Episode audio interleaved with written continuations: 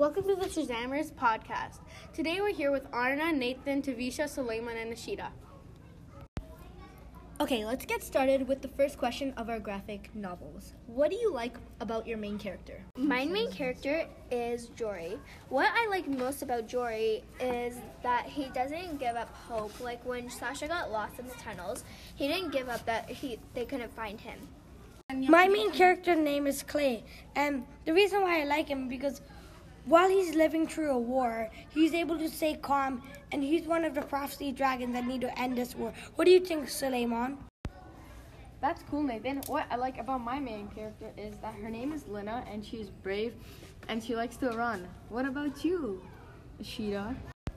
So, what I like about my main character is that she's really outgoing and brave, and she doesn't really care about what other people think. So, she went through a lot of hard times in middle school, and her name is Imogen.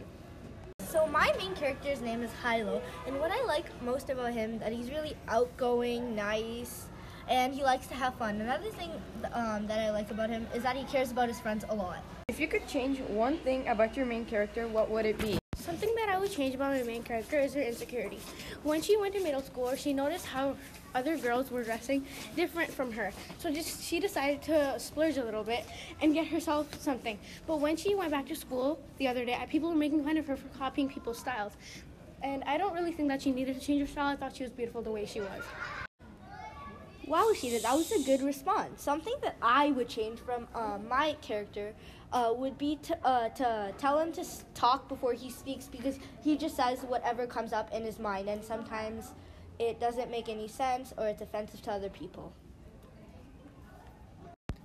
That was a really nice response, Tavisha, but I have a question. Um, my question is, what kind of things has he said in the past? Well, one of the things that he said to his, um, so he actually is from a different country, and he said some like rude words to his parents that were kind of offensive. Oh, that's a little insecure, or that's a little bad. Yeah. The next question is, if you were in the setting of your story, what would you see? The setting of my book is a backstage with tunnels leading to different places.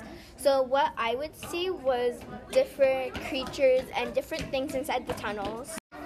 If I were in the setting of my graphic novel, I would see grocery shops, schools, town, stores, post offices, and blackouts happening, and I would see a massive power generator that is dying. Is there anything else you'd like to add? Another thing that I would see is citizens protesting.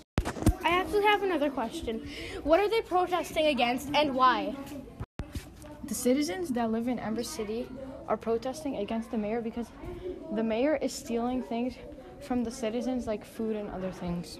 If I was in the setting of my book, I would see a lot of blood and that and enslaved dragons everywhere and a constant war going on on civilization. Thank you for listening to our Shazamers podcast. We'll see you guys next time. Bye!